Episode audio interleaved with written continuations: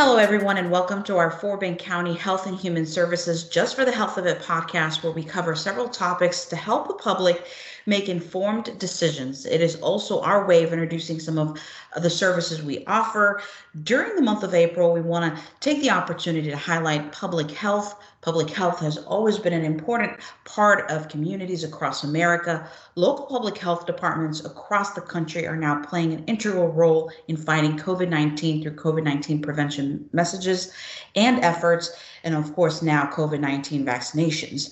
Now public health is made up of so many departments that all have a role in supporting the overall uh, health of communities across America and communities near you. Now today we explore Fort Bend County epidemiology And it is a uh, an important department that not too many people are really familiar with, but COVID nineteen changed all of that.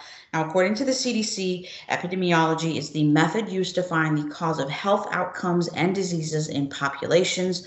To do the work of epidemiology, you have to be an epidemiologist, and Fort Bend County Health and Human Services has several uh, talented epidemiologists, hard work, hardworking epidemiologists who are often called disease detectives. I have the pleasure today of speaking to one of those epis, Nicolette Janoski. Nicolette, thank you so much for taking the time to speak to us on such an important topic on on your very unique work. Um, not so many people can walk around and say, "Hey, yeah, this is what I do for a living."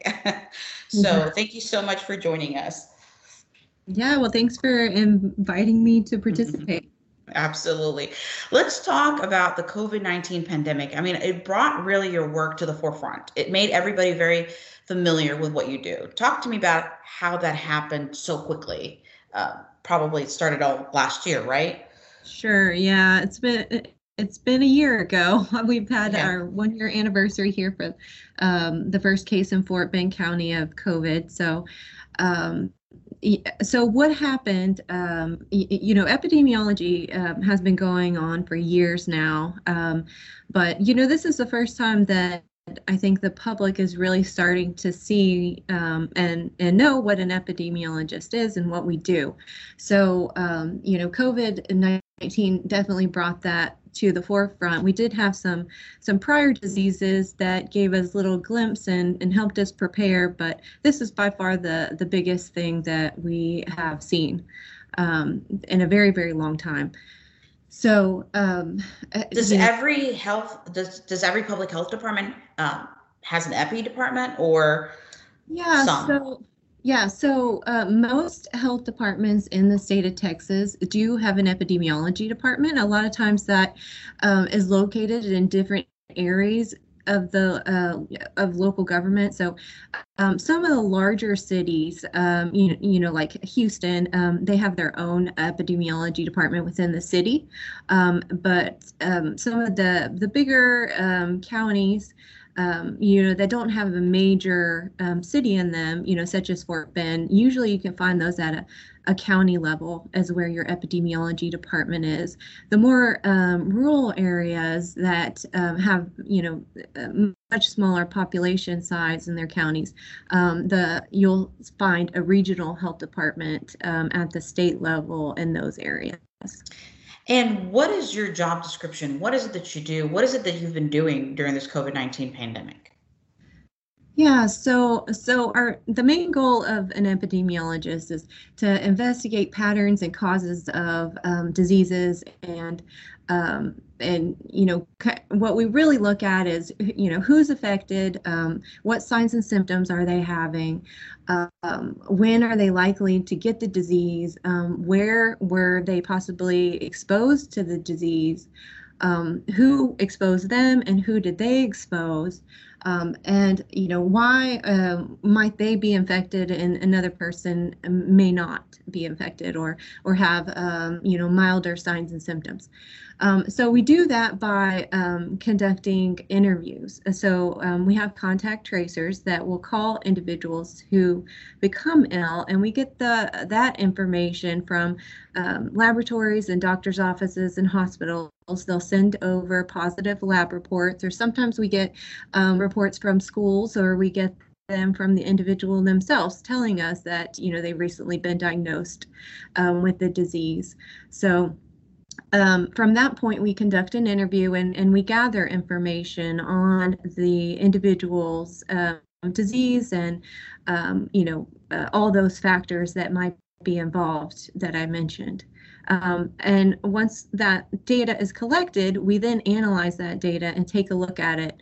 So what we're looking at is, um, you know, a physician will look at more the individual, you know, patient level um, you know um, way of that the disease is affecting a person and we're looking at a much larger scale so we're looking at across the board um, you, you know county-wide what are we seeing? You know are all the cases having the same signs and symptoms? Are we seeing um, you know certain population groups or races or ethnicity groups um, you know more affected than others? Um, you know is there a more likelihood a place where they might be exposed?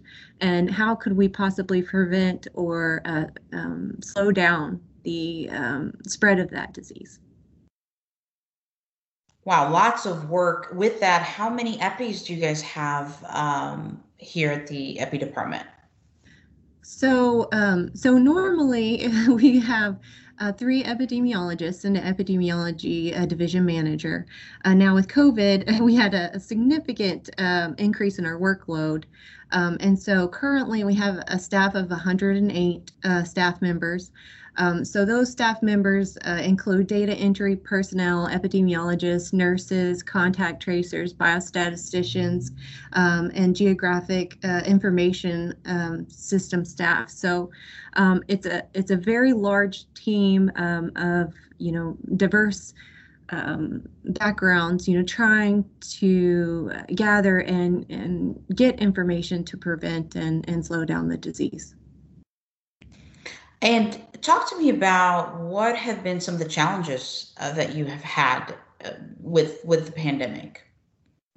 Sure, I, I, think the the biggest challenge that we had um, was a staffing challenge. Um, you know, going from uh, you know four to 108 is um, a large undertaking when you are tasked with that in a very short time period. So, um, trying to get staff, you know, on board and um, trained, and um, you know, ordering equipment and every um, and getting them knowledgeable about what they need to do um, was definitely a challenge. But um, you know, some of the other things that um, beyond that, you know, in the public, um, there were many things that um, surfaced. Uh, surfaced, you know, like trying to get um, you know, clear and accurate information out to the public. And you know trying to stay credible when we're um, you know continuing to have to change based on what the data is telling us. Um, so that um, of course is is very challenging. And managing the large um, data that was coming in um, you know was much bigger than anything that we have seen. So managing that data and trying to get it um, you know, analyzed and cleaned up and put in a format for the public uh, to view it as quickly as possible because we wanted to push that information out, um, you know, to um, slow the spread of disease. Absolutely, and it's vital to have that information out as soon as you you can get it out. Uh, Nicolette, why is it so important to have an epi department um, at a public health department? Um, well, I mean, there's there's a lot of different reasons why to to have the epidemiology department. You know, for outbreaks like this, you know, it's definitely to slow down um, the disease and look for possible interventions that we could do, such as you know social distancing and wearing masks, and um, you know closing schools if they have high case counts or workplace um, education you know how to prevent the the spread. Um, so so implementing and and having the data to to back that up is is also very helpful. Um, but there's other things that we do normally um, you know to prevent the the spread of disease. So we look at all infectious diseases um, that are reportable in the state of Texas. And so a lot of that is also um, things such as, um, you know, foodborne illnesses or waterborne illnesses or hospital acquired infections and um, um, you know, vaccine preventable diseases. And so, really trying to look at how can we make the community as a whole safer for our public and um, and so that they can live um, you, you know very healthy lives. Absolutely, absolutely. Nicolette, what what would you say are some of the lessons learned for EPIs during this pandemic? Yeah, so I would say that um, you know communication is also uh, always our, our biggest lesson learned. you know, it's um, I think it it usually comes up as a forefront as a lesson learned. You know, when you when you're dealing with such a large um, uh, pandemic you know response you, you know the communication is is you have to be very effective in it.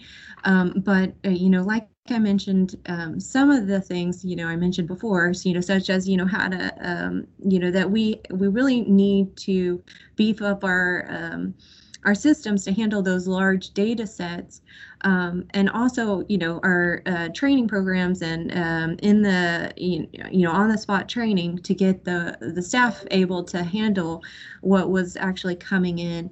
I mean some of the other things though that are, are very important is the importance of testing. You know with asymptomatic um, spread of disease um, and for covid-19 you know the importance of having uh, testing available and um, and you know spots where they can uh, test for free you know are also very important to identify cases and, and try to get that um, slowed down. Um, and you know um, you know real reporting real-time data that was also um, a, um, a, a very you know challenging um, hurdle to to come and uh, tackle you know. Um, trying to get um, data that's coming in constantly reported out you know in a very very short time period um, you know is is definitely a challenge. Um, some of the other things though too is um, you know mental health is a huge component of uh, you know covid-19 not only for for uh, staff that are working nonstop, but also for you know those stuck at home, and um, and then some of the other prevention. Um, you know measures that have been put in place like uh, mandatory lockdowns and social distancing and uh, wearing masks um, and you know looking at uh, you know were those effective and um, do those continue to be effective um, you know those those are some of the major lessons learned. You know i think we'll continue to to learn lessons along the way. The pandemic is not over by any means.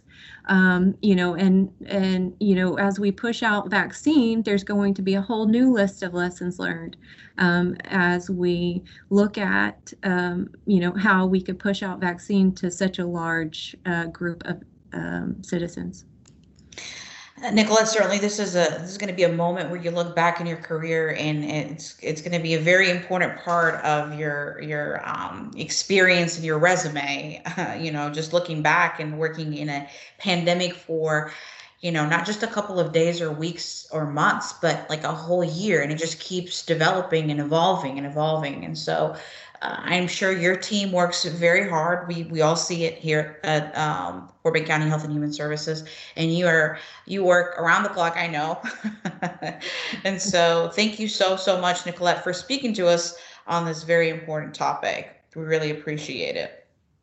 Oh, well, thank you.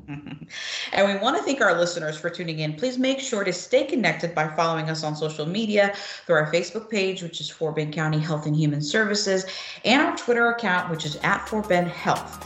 Thank you, and until next time.